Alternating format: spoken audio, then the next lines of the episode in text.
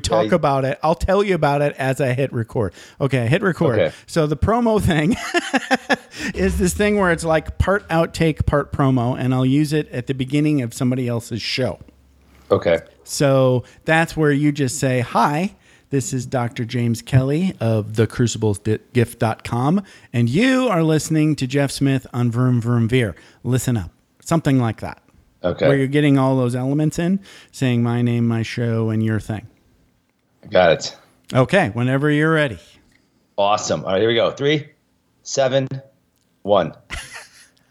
Welcome to Vroom Vroom Vroom Vroom Veer. Wait, Veer Perfect. Veer Vroom Vroom Veer Yes. with Jeff Smith. This is Dr. James Kelly. Sit down, buckle up, and go for a ride for a great hour conversation. Whoop, whoop. Perfect. Yeah. I love it. Well Mine is done. trying to speed through Vroom Vroom Veer. Yeah, vroom vroom veer is I you know I didn't make it up, but it's it's a really good tongue twister. It screws everybody up, so I kind of. Totally. It. And you can say VVV. It's easier. Okay, I'm gonna hit stop. I'll be right back.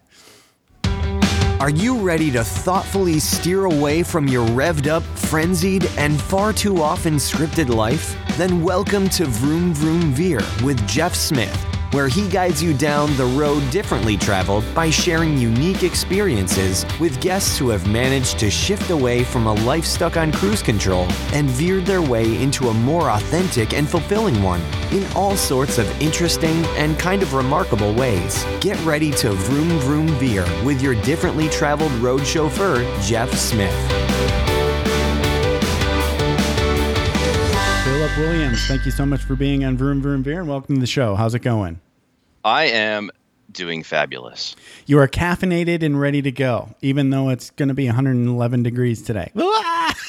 Yeah, I'm, I'm through two and three quarters cups of coffee, so I'm ready to go. You're ready to rock. Me too. Yeah. Uh, I am caffeinated and ready to roll. So, okay. So you are at Ask Philip, and that's Philip with one L, the biblical Philip. So askphilipwilliams.com. So talk a little bit about what you've got going on in your business today that you're most excited about. Oh, I think the thing I'm most excited about is the the Walk the Talk book that I uh, just put out earlier Cool. this year.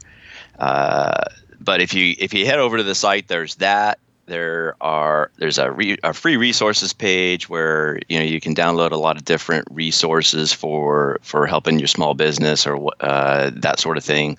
Heck, there's even a, a negotiations page in there where you can go take a, a negotiations class for ten bucks. Oh, nice. So That's cheap. um, yeah, I like that. yeah, the whole idea. I- love negotiating, so I just wanted to get that out there and get that into people's hands. And I know that's pretty much a. If you can't make That's ten bucks back, you know. Yeah, if you can't make your ten bucks back, then I I don't I don't know what to tell you. Watch it again. Yeah, you don't have to pay twice. You can watch it as many times as you need, right? exactly. Very so good. yeah, so I'm over there and and I help. Uh, a lot of small business owners uh, through that approach since I left the business world last year, and uh, I should say left the the full time employment world last year. Congratulations. Yeah, love it, love it. Lots, a lot less stressful. Yeah, yeah. I, I, believe it or not, I'm about to go back to work. I d why do you want to do that? Money, apparently. Oh, yeah, yeah. Have you tried? Have you tried writing a letter to the power company and saying thank you for the monthly notice, but I'm not materialistic? I like that. That's funny. Oh, nice. No. It won't Does get it- you very far. does but it a work? good laugh. I thought it was going to be the beginning of a beautiful no- negotiation. Uh, no, not that one. The power company, they're they're They don't negotiate. No, they Yeah. don't. I have I have successfully reduced my summertime bill in half. Wow. Yeah.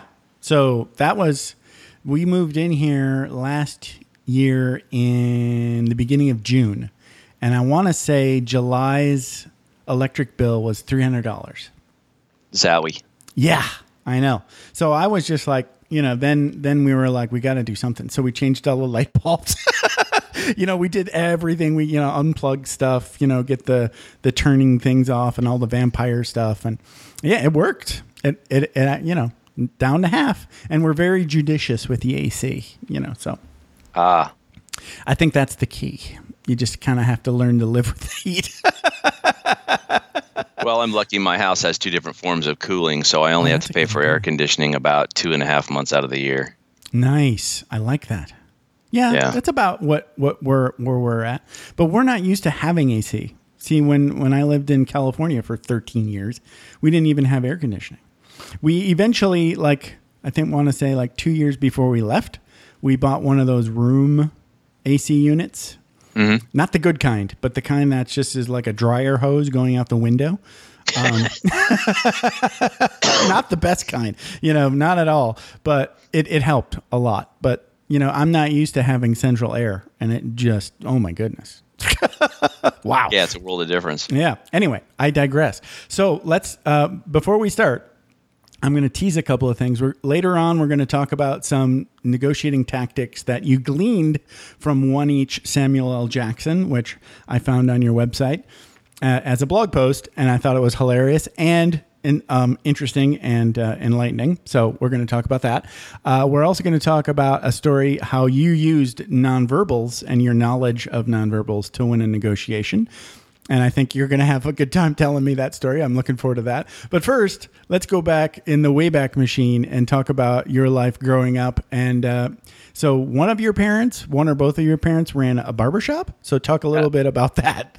Yeah, so that was that was the family industry, if you will. Um, my dad, I think, is fourth generation barber, and that makes my brother a fifth generation barber. Oh my goodness! Wow. Yeah, so that was the the core industry in the family, and uh, so my second job in life was as the janitor for the barber shop, and Okay. uh, um, so on Sundays I would get on my bicycle and bicycle two miles one way uphill in the heat, and uh, clean the barber shop, and then the shop was open Tuesday through Saturday. And on Tuesday nights at dinner, I would get the critique of how well I had done, and then find out if I was going to get paid in full or if the, if I was going to be discounted because I didn't. Yeah. And uh, so that was my my introduction into what it was like to To being an uh, employee, right? to be an employee and and do And a job. evaluated, right? Yeah, On your performance. Yeah, Performance and- evaluation. That's nice. You know that you were lucky. yeah. I- You know, eh, in in hindsight, you know, it, as an eight year old, it, it's not great. Right. You probably But- thought, man, what's going on? but it has served me so well as an adult, you know, and uh, because I'm I'm a person that I don't. I guess out of that grew this need where I don't like it when my manager comes and tells me what I'm doing wrong. I, I don't think most people. Yeah, I I was. We can have a chat about that in gener, in general because I don't know what it was like for you when you were in the Navy or any of your other jobs, but for the most part, people don't like doing that. They don't like evaluating other people. They don't like saying bad things about people. we just don't want to do that, you know. No, it's we don't want to hear it and we don't want to say it. It is. It's hard. It's It's like, hard. It's a You challenge you know to be why it's honest. hard? Yeah. You know why it's hard? Why is it hard? Because because we ignore the little things until they become big ugly things. If you Okay. simply addressed the little things in a polite manner early Right on in the Right. game, Right, right.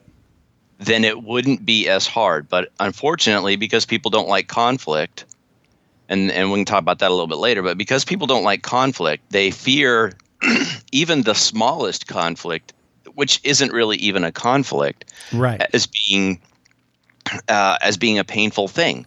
But there's a polite way to have that conversation and an honest and open way to have that conversation. If you have that conversation early, then you never have to have the Right. big ugly conversation down the road. That's true. Yeah, if you if you sort of like as they say nip it in the bud right away when it's not even a thing. You know, Exactly. it's, it's just a conversation and it's not there's no issue, right? exactly. Yeah. Deal with it when it's not a thing. Because Right. then it becomes a thing and it's it's horribly unfun. Correct.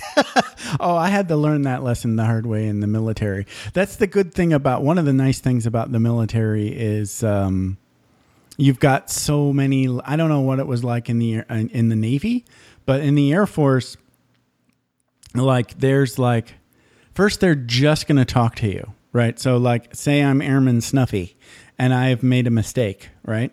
My mm-hmm. immediate supervisor will just come over and have a chat with me.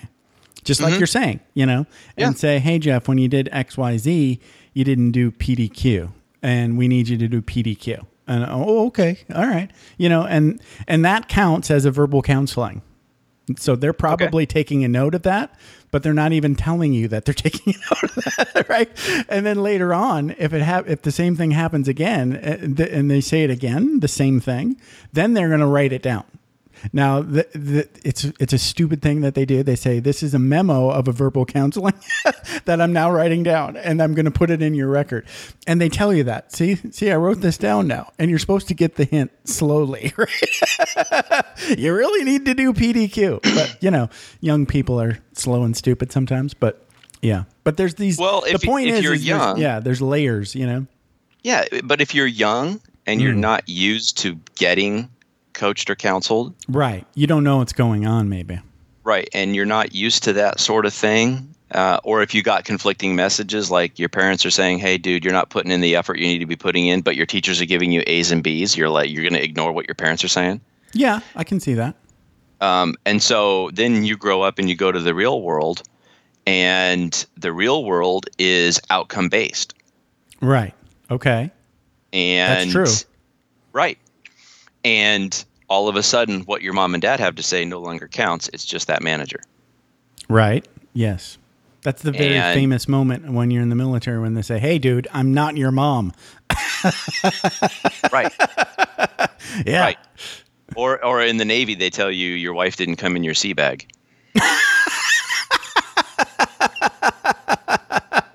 Yeah. She's it- not she's general not issue issued. Yeah. Right. Yeah. We didn't give you that that wife. Right. Exactly.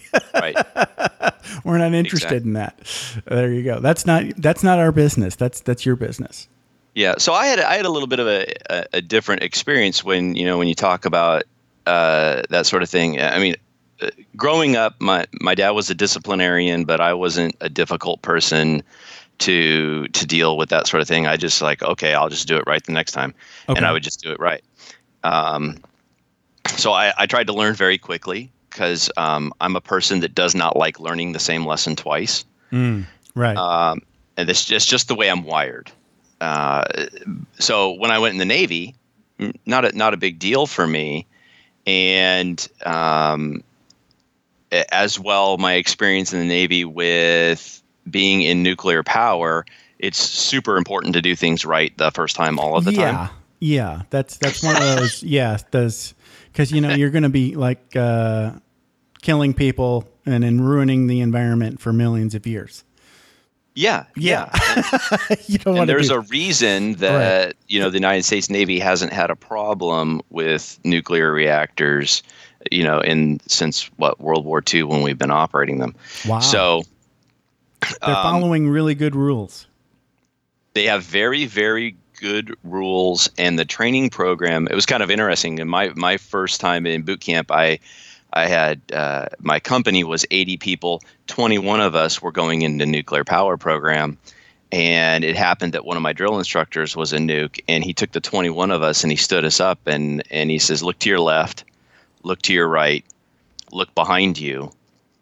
None of those people will be here when you get done and which is very different because we've all or not all of us but many of us have been in the situation where they say look to your left look to your right one of those people won't be here mm, Right. this was look to your left look to your right look behind you none of those people i mean this is a program that historically has an average about 65% of the people don't graduate from it Wow. That's a high washout rate. right but would you rather have somebody wash out in the classroom Yes. or would you rather have them mess up on sure. The exactly and so it is it is intended to be a phenomenally stressful training program because they don't want anybody who can't deal Mm. actually going to see and being responsible for one of these things Yeah, that makes sense. and then uh, a, a different uh, something that was a little bit different from from your experience was this you know we were we were trained even though I was an enlisted guy look if an officer gives you an instruction and you know it to be wrong Right. you're free to disobey that instruction so long as a you do it politely And respectfully. Right. yes you must you must respect rank and b you need to have a good reason Right. and and then we'll go back and we'll look at you, you know we'll, we'll it, it, depending on the urgency we may convene three or four people and the group will get together and say no this is what we need to do. You know either the officer was right or the operator was right but this is what we're doing. Let's go do this. Boom let's get it on. And so we were free to disagree so long as we we followed a certain protocol which included being polite and respecting chain of command. Of course. um, but it was it was a little bit of, and, and submarines is um, I don't want to paint the picture that it's chaos, but it is a little bit more uh, congenial than than the surface fleet Okay. Yeah. because you have a limited number of guys. You know, you got like 120 guys doing the same job that say 500 do on a surface ship, Right. Okay. and so Limited every space. Right. Yeah, every yeah, you got to pitch in and you got to get along. Mm, right. Yeah. It's just so like you're in a sardine can underwater, and Yeah. uh, everybody's counting on each other not to kill each other. Right. And it's the most hostile operating environment on Earth. I mean, you have to go to space to find an environment that is Yeah, as hostile, hostile. to human Right. beings than than a submarine because, you know, boo-boos are expensive. Correct. Yikes.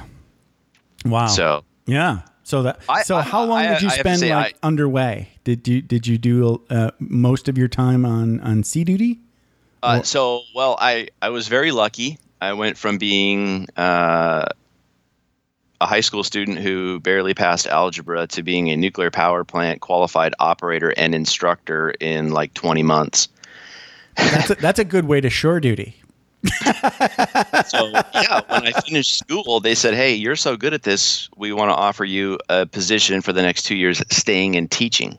Wow. So uh, That's I was very fortunate. The Yeah. the plant that I was teaching on, I got to do cool things that some people have never gotten to do. I got to take a nuclear reactor to end of life.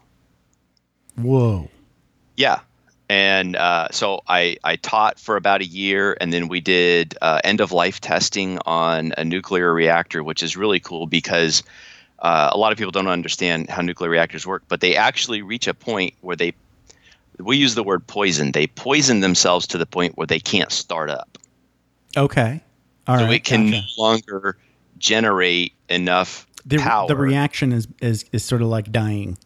Yeah, it's, it's, let's use the word fizzle. It fizzles It's fizzled out. out. yeah, nice. Right. It's just There's a no candle. longer- it's a nuclear candle that is no longer burning sufficiently to, to run It's the run generator. out of wick. Right, right. Wow. and and so to get to do that is pretty cool because you know there if you shut down a you know, which is really important for our ships at sea because if they get to a place where they're they're near end of life Mm. and they shut the plant down it Well, you can don't be have a, a you don't have a, a good way to get uh, get home. Right, it can be right now this is not something that you wake up one morning it's not like going out to your car and you hit the switch and the battery's dead it's not like that right, you right. get an indication you know you Mm. know it's coming well before it ever gets there right. um, whereas your battery when it dies it just dies and you don't know um, yeah. but i got to do that and then That's pretty uh, cool. i got to do uh, a refueling operation and then i went to sea and um, i was at sea on for those of you who know something about submarines uh, on a thresher class which is in in the navy isn't actually called thresher it's called permit because the thresher sank and sailors are superstitious and we don't name ships after Anything ships that sinks that have Right, sank Right. That makes sense. so Good idea. yeah. Sailors are superstitious. I, I had a buddy. Uh, so my most of my career, well, at least, pro, let's say, yeah, uh, like the first two assignments were in the um, the Air Force. Well, the Air Force version of what NSA does. You know, the signals intelligence stuff. Uh-huh. So I worked with, and that's a joint environment, right? So uh, all the schools are the same, and uh, all the so all Navy, um, Air Force, Army, Marines, they all go to the same schools together and have the same classes, and then you know do the same job on the same operations floors um, worldwide. They're all working for the NSA, right? We, they, they just you know farm it out to different services, right? Right. Um, so I worked with a Navy guy who was a linguist. Yeah, I think he was a Chinese linguist, and uh, the the only difference between him and the Air Force and the Marines and the Army was he had to go sit in a sub for a while, you know. And uh, Yes. and his comment to me was he loved it. He was like, "I love it. I love it in so many ways because he was like, uh, I get to do my job, which I love. I get to do my job where I'm supposed to be doing my job." and and and in the navy everybody you know kind of like thinks oh it's so it's so hard and there's this hardship and it's really difficult. And he was like but i love it. It's awesome. It's great. So that's that was sort of like my takeaway from you know if you have the right attitude about you know being in a sub for however long they make you go out on a mission you know mm-hmm. then you know you, you can have a good time with it even Yeah, close quarters and everything else You, you can, and uh, you. It's definitely a place where I think the military in general is a place where you get to do things that you're not ever going to get to do somewhere else. Exactly. It is just uh, it's amazing sometimes what you get to Yeah. see is like a young person. You know the responsibility. but you just can't come back and tell the stories. Of course not. No, that's Yeah. well, you can, but you have to talk around things, sort of. Yeah. Not Yeah. really. Yeah. Yeah, well, you're you know, very generic. Anything eh, you know what i'll say to anybody listening out there is if you learned things that i learned that were classified you wouldn't care. They're thoroughly boring. It's like whatever. You know it's like that's it? That's the classified thing? Whatever. Who cares? You know it's not something that and, and i was interested in. It didn't you know i was like mm, okay. Yeah i can see why it's secret but you know who cares? Anyway. Well, it's like Jack Nicholson. We need people on the wall. Oh right. Oh yeah, of course. Yeah. I love that movie. Yeah. okay, so so you're in the Navy, you say like 7 years yep. and then and then you get out and you go to college or wait a minute. Do, Yep, do you do your that's what I college? Okay, that's what happened. All right. So talk a little bit about what life was like in college. Um, for me, it was very, very easy. Um, I went and got a mechanical engineering degree. And, it, and after you've been through the Naval Nuclear Power Training Program, there's no such thing as a hard college program. Okay. Good to know. Yeah, well, uh, the Naval Nuclear Power Program, they jam two years of upper level college credits down your throat in uh, six months. Wow. Yeah. That's so pretty intense. Yeah, well, you're you're you liter- you literally receive lecture 37 hours a week, versus college it's like 15 hours a week. Okay. Yikes. And- yeah, yeah. that's what the Navy does, don't they? They they pretty much just say, "Hey, guess what? We own you now." Yeah, and and yeah. so yeah. when I got to college, Yeah. I, I was like, wow, this is this is easy. I only have to take you know 15, 18 credits. This and, is cakewalk right here. I and they gave me a bunch of credit for physics and chemistry and uh, i'd clept out through my associate's degree I'd, I'd taken you know written exams and just totally bypass humanities and english and stuff like that oh, that's awesome. and Good for you. and so i had all these vacant spots and i filled them with finance and economics classes uh, which I fell in love with, and uh, you know, as we were talking earlier, I, my halfway through my first semester uh, of finance and economics, I went downstairs and told my wife uh, when I was studying that, hey, when I get done with this mechanical engineering thing, I'm going to go get an MBA, and she was like, okay, whatever. and so that's what I did did. she know what she's getting into, or you know, I'm I'm very very blessed in that regard that um, uh, my wife and I have been married over 25 years, and we've just always backed good each you? other's. Congratulations. That's kind of odd these days. I- It, it's crazy, but you know, my parents have been married all of my life too, so Yeah, uh, I guess I'm following the example. But me too. My wife and I, we've been married like 25 years too. see, you could be a marriage counselor. I, I tell people I could be a marriage counselor if I knew how it was I made it this far. Yeah, me too. that's that's a good. Yeah, you're right. Yeah, I I don't think I could, other than you know just shut up and color sometimes and get over things fast. You know. you know, I, I, will, I will say this. I do think that the a big part of the truth about why we've lasted so long is that our courtship. I was in Saratoga Springs teaching in, i at the nuclear power plant for the Navy, and she was down here in Tucson, and we wrote old style, hand wrote a lot of letters oh, back. nice. Wow. And so w- i there was a whole lot of communication during our courtship um, in that style. And I think that that actually lent itself significantly to our marriage lasting. Yeah. So- wow. Uh, because you really get to know somebody when all you can do is write letters and talk on the phone. You might, So- I, I I think like uh, we only, you know, I there was probably the first couple years were like kind of tumultuous. How's that sound? But then after, if you survive that, then and you kind of like get over some big questions, then everything else gets a lot easier. You know, and uh, I don't know if you noticed this or not, but um, I was in the Air Force 20 years, so I got to see like a lot of uh, military to military spouse relationships, Okay. and uh, and it just uh, I noticed like uh, especially overseas, like if there was like a small unit and one mill to mill couple broke up, then three of them broke up. it was like Oh. like three girlfriends deciding I don't need that asshole around.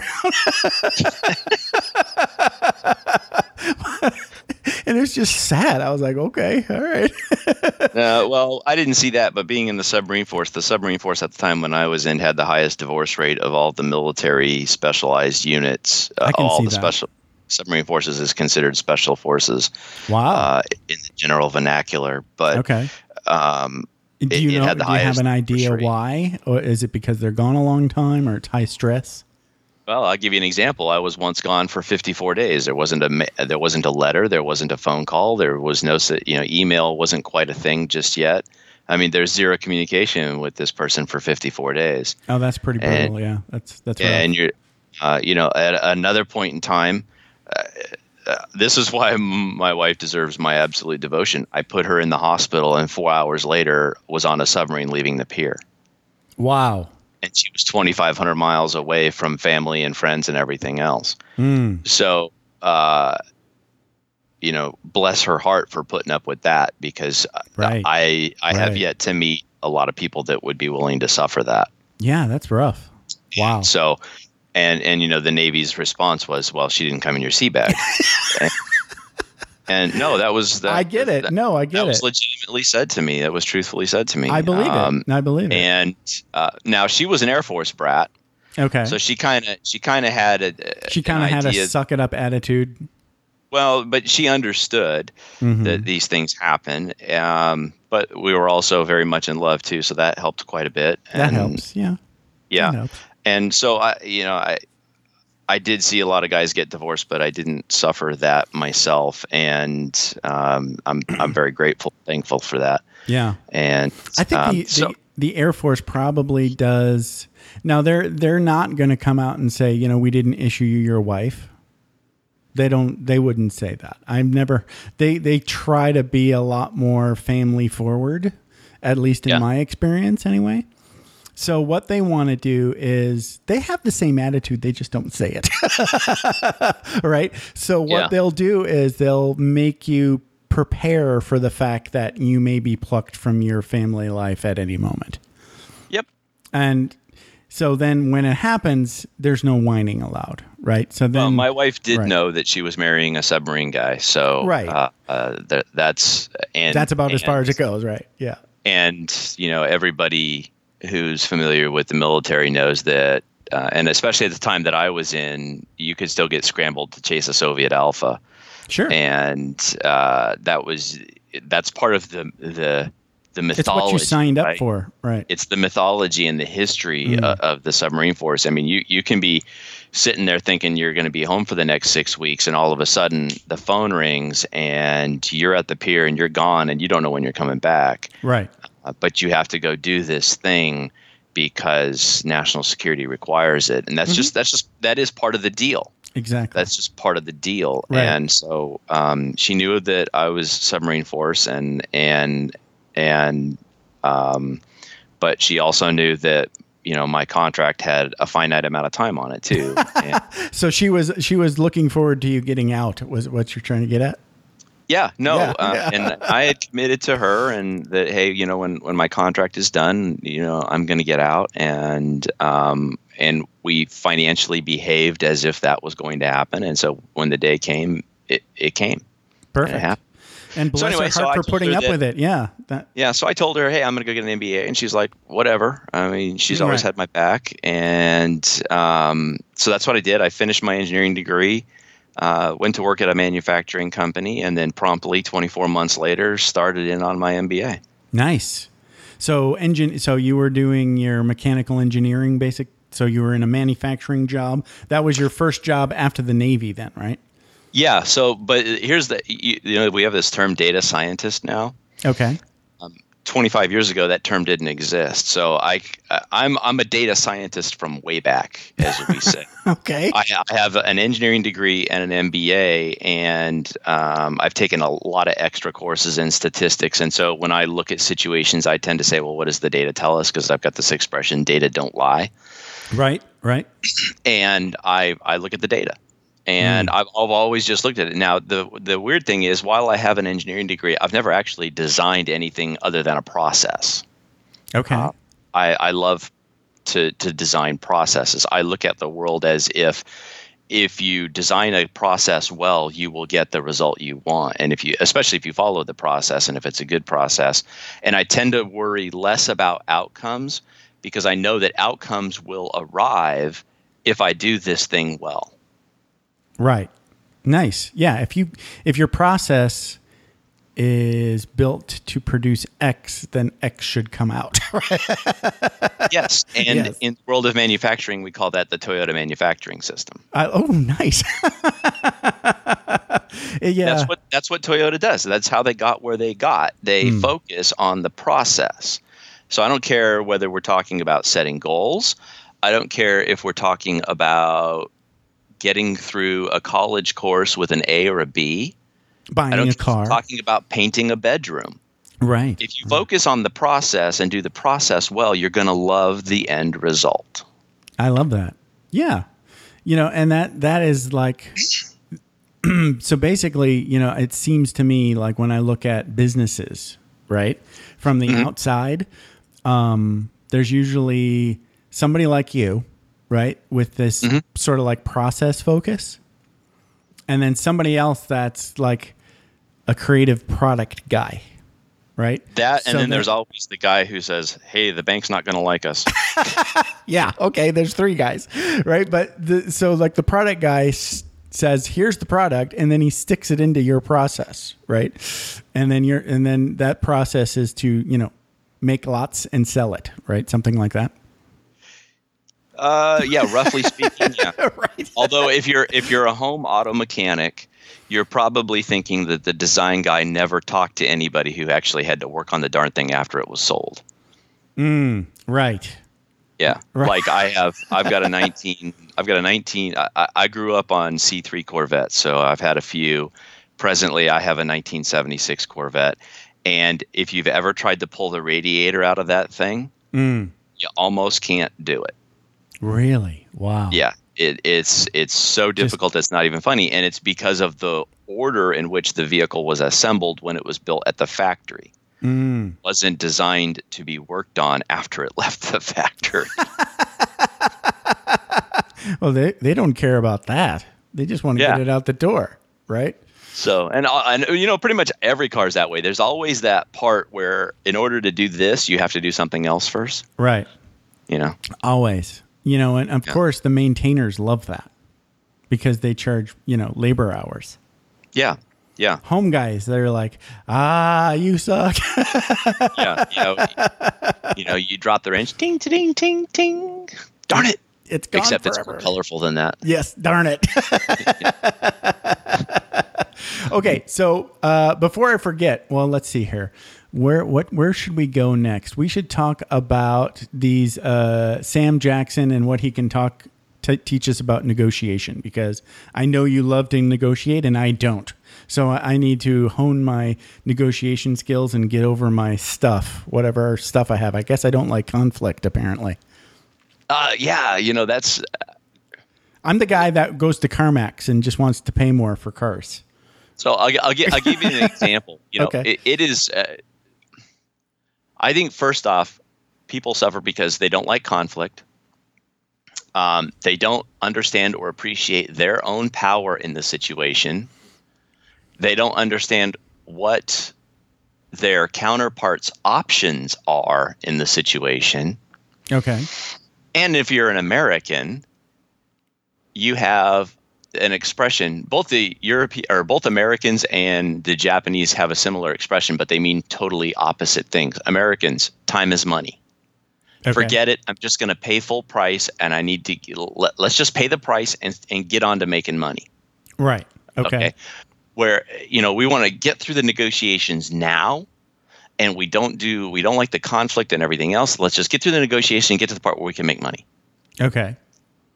If Okay. you're if you come from uh, an Asian or you know uh, t- typically Japanese, That's a Uh, haggling culture, right? it's not no they're not actually a haggling culture but they their view is time is money the more time we spend negotiating the more likely we are to make money Interesting. Yeah, it's like Okay. the same thing said.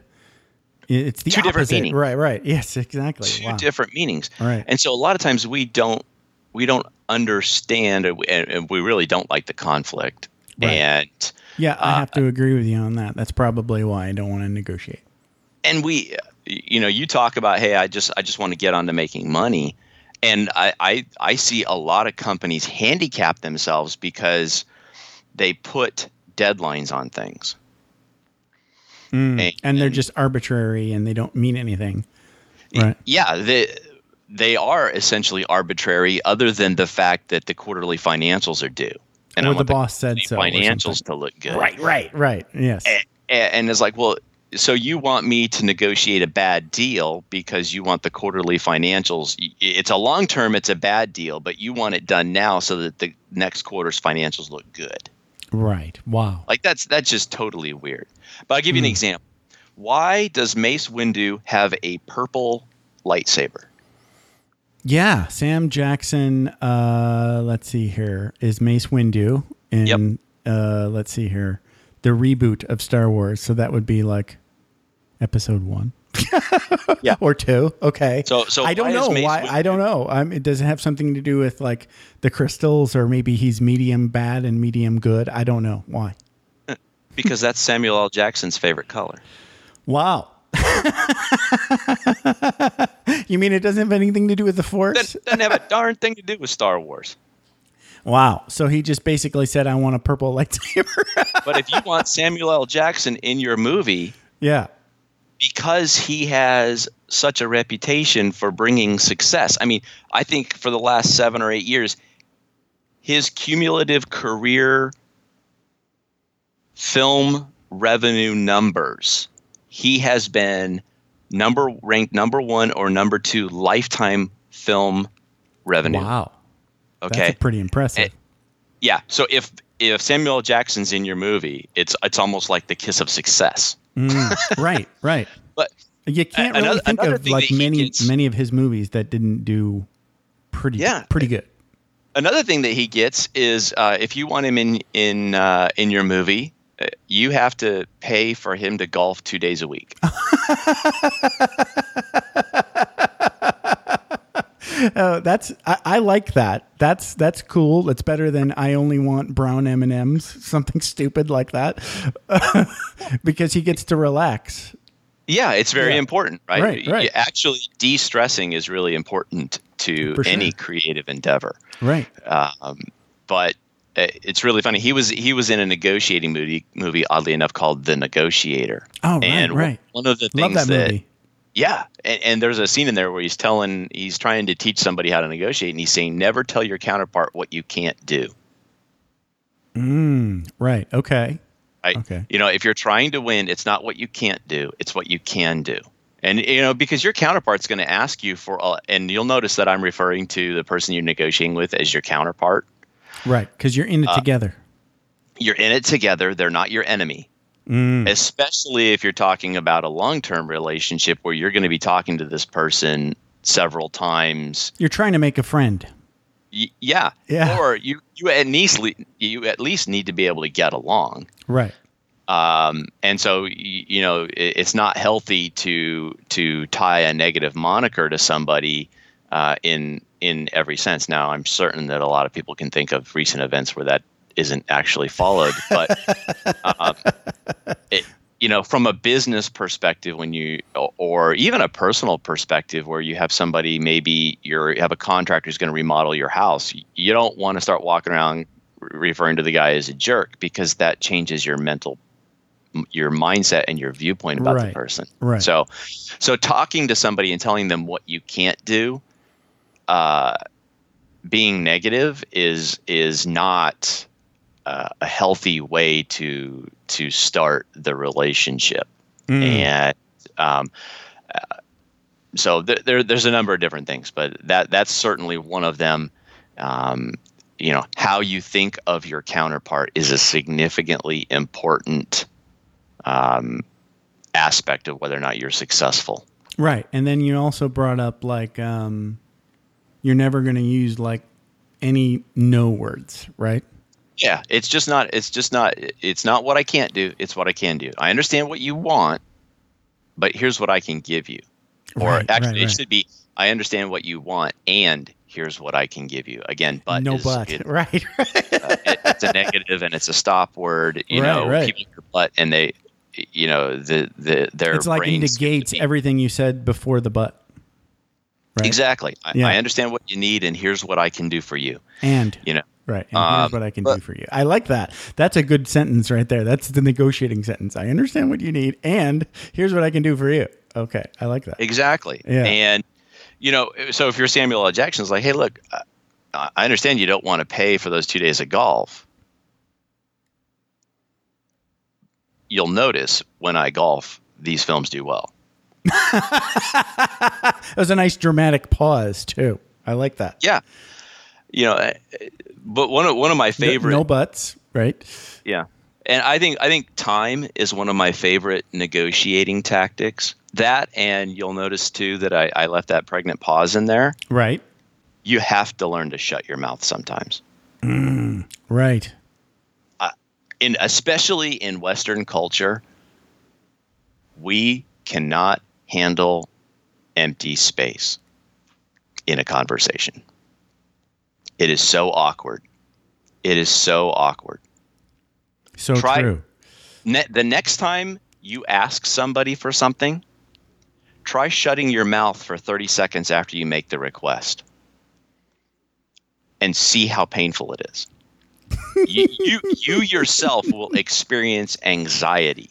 Sure. And the For leaving that pregnant pause in there, right? Yeah. Because we all we just want to, you know, make the situation all nice and stuff. So we want to Yes, talk. right. Yeah. right, right. Again, we don't like conflict. And when Right. you say, when you say to some, when you make a request of somebody, and try this, go into a retail store where the sticker has the price, and ask for the store manager, and ask them to give you a twelve percent discount.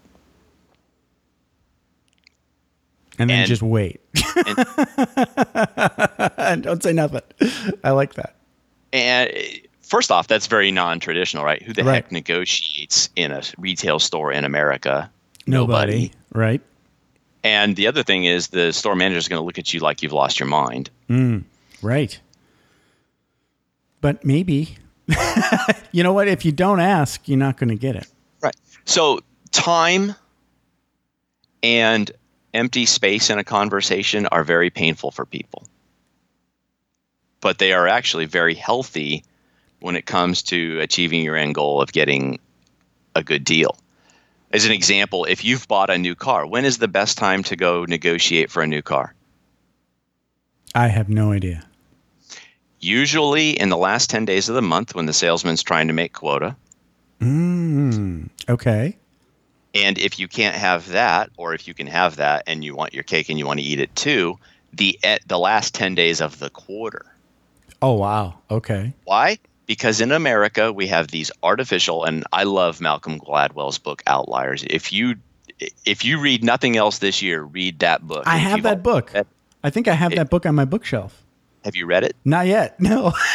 Doesn't Read he it. did he I think he read did it Blink because too. we right? use artificial deadlines to create Just so totally much pain, arbi- waste, and loss that it's not even funny. Right. It's not even funny, but that book will show you the consequences of artificial deadlines. Hmm. And so if you walk into a dealership in the last 10 days of a month and the salesman is stressed to make his quota, he is highly motivated.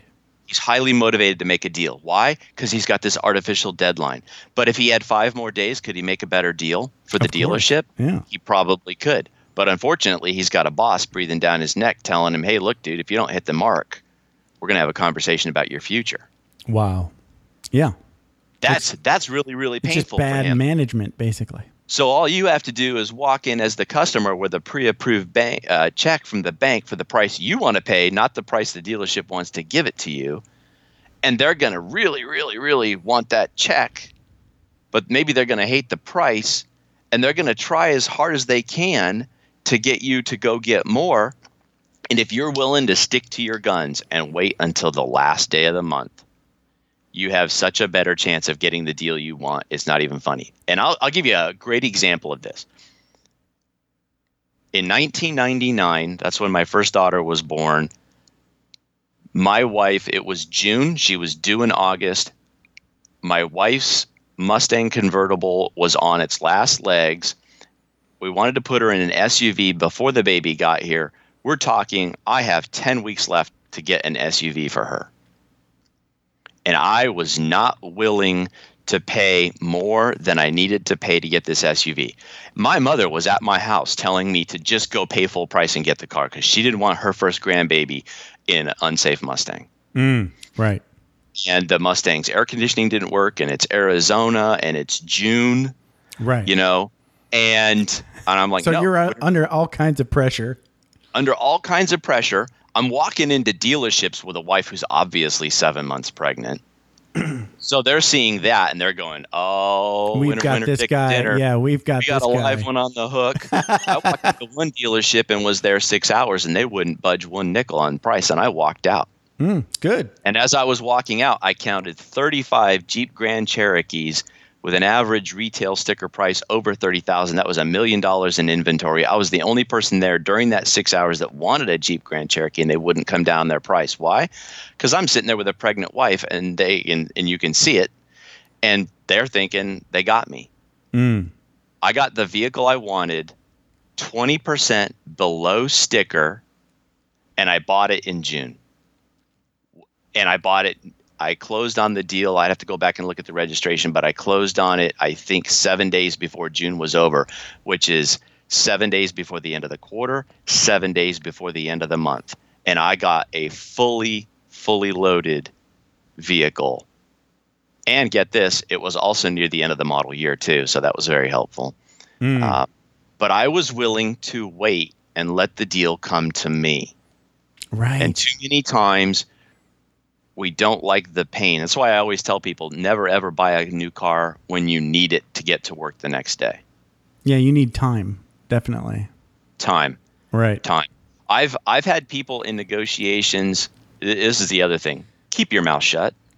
Silence is very very useful from the perspective that if you don't talk, the other guy will. And a lot of times they will tell you stuff they shouldn't even be telling you. They will tell you all about their problems and their wants and their needs and how their boss is breathing down their neck and da da da. And they got to have, it. and if you just sit there and listen, they will just tell you all kinds of stuff that they shouldn't be telling you, which is information that you can use down the road. Right. Wow. Yeah. I had a guy, I was, I'm not going to tell you what the thing was, but I was buying this thing and I was willing to pay $40,000 for it. okay. He wanted 60,000 for it. Okay. Wow. In our very first conversation, I keep my mouth shut and he word vomits all of the pressure that he's under. And in that, he tells me that he has to have a deal by the following Friday. Oops. And so he's under serious time pressure. Right. he makes a phone call trying to put more pressure on me and i'd already done my homework and i knew i'm willing to pay 40 only because i'm trying to make him whole i know that he's paid 40000 for this thing a couple weeks before and so i'm willing to pay 40 to to just make him whole i'm not i'm not trying to be a bad guy I- you know but he's only had it a couple of months so there's no you know his carrying costs aren't that significant Okay. and, and and I start the deal. Hey, I'm willing to give you 40 for it. He wants 60. Well, he makes this phone call after he's already told me all of his problems, trying to put pressure on me. He hung up the phone, and I offered him thirty thousand dollars for this thing. And he about lost his mind. okay. He stormed out of my office, and I didn't call him. And I'm going to tell you, uh, time pressure. It, it's not, and being quiet I'm not trying to tell you that these are easy things to do. They are very, very, very painful things to do. You have to practice sitting on your hands and you have to practice biting your tongue and all of these horrible things. I was quiet and I didn't call him at all, not even once. And four hours before the deadline I called or, or that I set, he called and said he would take my $30,000 offer. Wow. Wow. And I'm, I'm not I'm not trying to tell you that it's easy. It was very hard for me to not call him and go, okay, look, I'll give you the the forty thousand. You know, Mm. but I understood the situation, and so I, I learned very very early on that too often we as negotiators tend to walk into a situation thinking about what we need and what we want, and it's really important for you to look at the situation and try to figure out what your counterpart's options are and if you can figure out what their options are, that can help you plot your game plan. Mm. Okay. And so, because I had done a few things, one, I'd, I'd game planned what his options were. And then I was willing to be quiet in that first conversation long enough to have him, again, if you, especially with an American, if you'll just shut your mouth, they'll tell you all kinds of things they don't need to be telling you. Mm. I was very quiet in that first conversation and just let him run his mouth. Yeah. And And, you were also you were also willing to let the deal go. Yes. You know, because you were you were you, you, you had no obligation really to buy it, and so if he had Well, if he had gotten thing- another this, offer, this it thing that been he was selling me, this thing that he was selling me, I really, really, really, really wanted and needed. Oh, okay. And I was But you didn't want him to know that. I didn't want him to know that, and I didn't tell him that. And Mm. here's the funny thing: is he tells me that he has a deadline that's two weeks from now. I needed this thing 30 days from now, and Wow. I really, really needed it. It's just that my deadline was longer than his. You're you would be good at options. and so understanding Yeah. you know it, you may walk into a situation thinking hey i have this deadline but if you'll be quiet the other guy will tell you all of his problems and all of his pressures too Mm. and rather than worrying about your pressures if you can just put pressure on his pain point Mm. you'll do better and Yeah. if you're willing to last if you're willing to sit on your hands and bite your tongue and listen to the silence you will do better Right. So how will do how do the nonverbals help you win? So like, uh, are- are you doing like things like matching and things like that? so uh, yeah there is there's matching there's leading uh, matching is just like you sort of like slowly take on their posture, sort of thing. Like if they're crossing their legs or Right, crossing so their you- arms, right? So you, you you start out by mimicking their their their posture uh, and their their hand positions and things like that, and then you move into leading. So once you've mimicked them several times over, then you can start moving into leading. So if you want somebody to move in close, you move in close, and then Mm. they'll close. Okay. And and if and it's sort of a subconscious thing, but what you're Right. trying to do is develop a rapport, A subconscious rapport. Right? Right. because you really don't want the you don't you don't want the con- the the conversation the negotiation to be uh, argumentative you'd really prefer that it's polite Right. um, and so the purpose of mimicking and leading and matching is that you're trying to get on the same wavelength and if they can feel like they like you Mm. then again they will tell you things that they probably really shouldn't tell you Right. Okay. Yeah. and especially sense. if you throw that if you throw in silence that uncomfortable thing it, it will have them uh, telling you and then the other thing is as an example uh, if you are willing you know one of the nonverbals is is the silence factor Okay. people don't people don't tend to think of they when I say nonverbal they tend to think about hand movements and and facial expressions and that sort of thing. But if you're silent and they break the silence, I don't look at that as a verbal cue. I actually look at that as a physical cue. Like they're stressed If they have to Right. break the silence, then you know you have stress on them. That's And that that's rule. Like, what do they call that rule? Like, um, whoever talks first loses. Yeah, and and there's Is that a rule? Well, there's a couple of I've different schools of thoughts. Uh, you know, whoever whoever quotes a price first loses, and that may or may not be true. Um, as an example, the uh, a Russian the Russian negotiating tactic is to come in and ask for a, a ludicrous price very early on. Like they may have something that's worth ten bucks, but they might be asking a thousand for it. All right. Yes, I've heard this one before. Right. Yeah, and so you know, uh, from one perspective, if you quote, you know, let's call it an honest price early, then you may lose. Um, I find that the pers- first person to quote a price loses to be true only when the person who's quoting that price hasn't done their homework, Okay.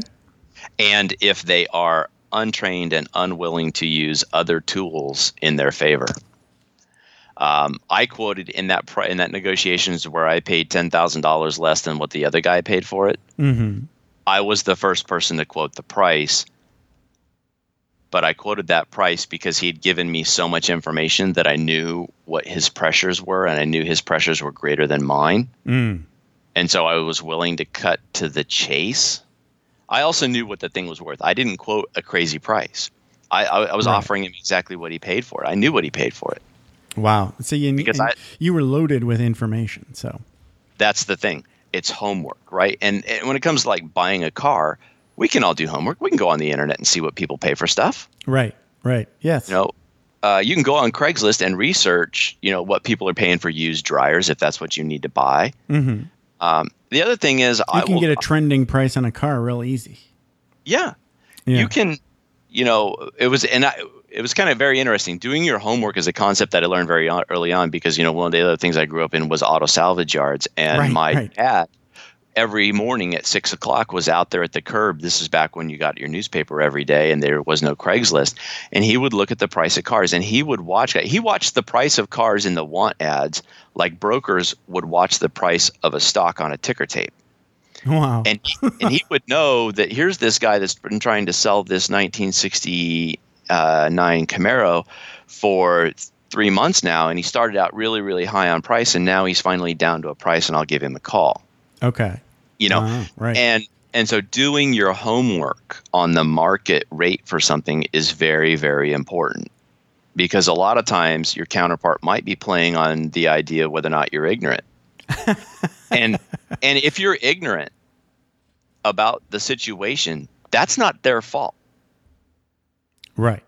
that's not their fault and so Yeah. if you feel at the end of the day like you got taken advantage of the reason you got taken advantage of is you didn't do your homework That's one. it's not yeah. it's not because the other guy's a bad guy it's you didn't do the work beforehand Right. Right. That's true. Or you're just being like, in my case, lazy. but but at you end of are if trying you feel, to uh, like avoid conflict, so I'll just pay more. Right. So that's right yeah. you know I can't. I don't blame CarMax for taking my money. You know, I just you know appreciate that I'm in and out quick. yeah and, and they certainly have and, and what makes it possible for them to to exist is that so many people find buying a car to be like one of the most stressful tr- financial transactions they will ever make in their right. life That's their whole business model. Is people hate negotiating, so we won't. you know. I- And- yeah, it works. they've built a massive business on it Yeah, yeah, it works. Wow, seeing that there you go. That's that's what when you said like people just really hate conflict. You're right. You're right. That's that's why. yeah Yeah. i agree with you Well, uh, okay. So as we wrap up, let's let's talk a little bit more about how people can get in touch with Philip Williams. you, you have a number of different possibilities you can Okay. look me up on linkedin Okay. Uh, I'm Philip hyphen Williams, and again, that's Philip with one L. Uh, Right. On Twitter, I'm Ask Philip W. Okay. And uh, there's obviously there's my website, askphilipwilliams.com. You can With connect one L? there. Yes, with one L. Uh, and the site's loaded with freebies. You know, go on and get some free courses. Uh, And the blogs are the blog posts are, are entertaining and Oh, yeah. informative. Yes. and I try to and I try to write my blog post to give you an idea of one thing that you can actually take away and go do. I'm not going to give you like a million things you got to go do because I think we all already have a million things on our plate. Right. So Very if you can actionable, with- right? Yeah. yeah, just walk away with one thing. Uh, that's I that's a- learned a, lot about negotiation today. So that's, I mean, and that's one of those things that, you know, we all have to do, you know, whether we want to or not, you know. yeah. there- the only you people you, know- can't negotiate with is the utility company. Uh, yeah, call them, see if they want to negotiate, right? But like, if you want to sell a house or buy a car, or, or you know, there's, there's, you know, you don't have to do it all the time, but like, it's gonna come up, right? So It's going to come up, and you can save thousands. I mean, uh, yeah, you could save twenty percent on a car, and twenty percent Wow. is real money to a lot of people. Yeah, that's a lot of money. Yeah, for sure. So, but those are the three easiest ways to get a hold of me. Excellent. and um, you know you can connect with me directly. Uh, I especially love LinkedIn and Twitter. So Cool. Awesome. Thank you, Philip. This has been a blast. I appreciate it. I've had a great time, Jeff. I really appreciate you inviting me onto the show. All right. Have a good one. Thanks. You too. Bye bye. Bye. Thanks for taking the time to ride along with us on another episode of Vroom Vroom Veer. For podcast info and show notes, be sure to head over to vvveer.com. That's triple V double ER.com. Man, that's fun to say. And we'll catch up with you next time here on Vroom Vroom Veer.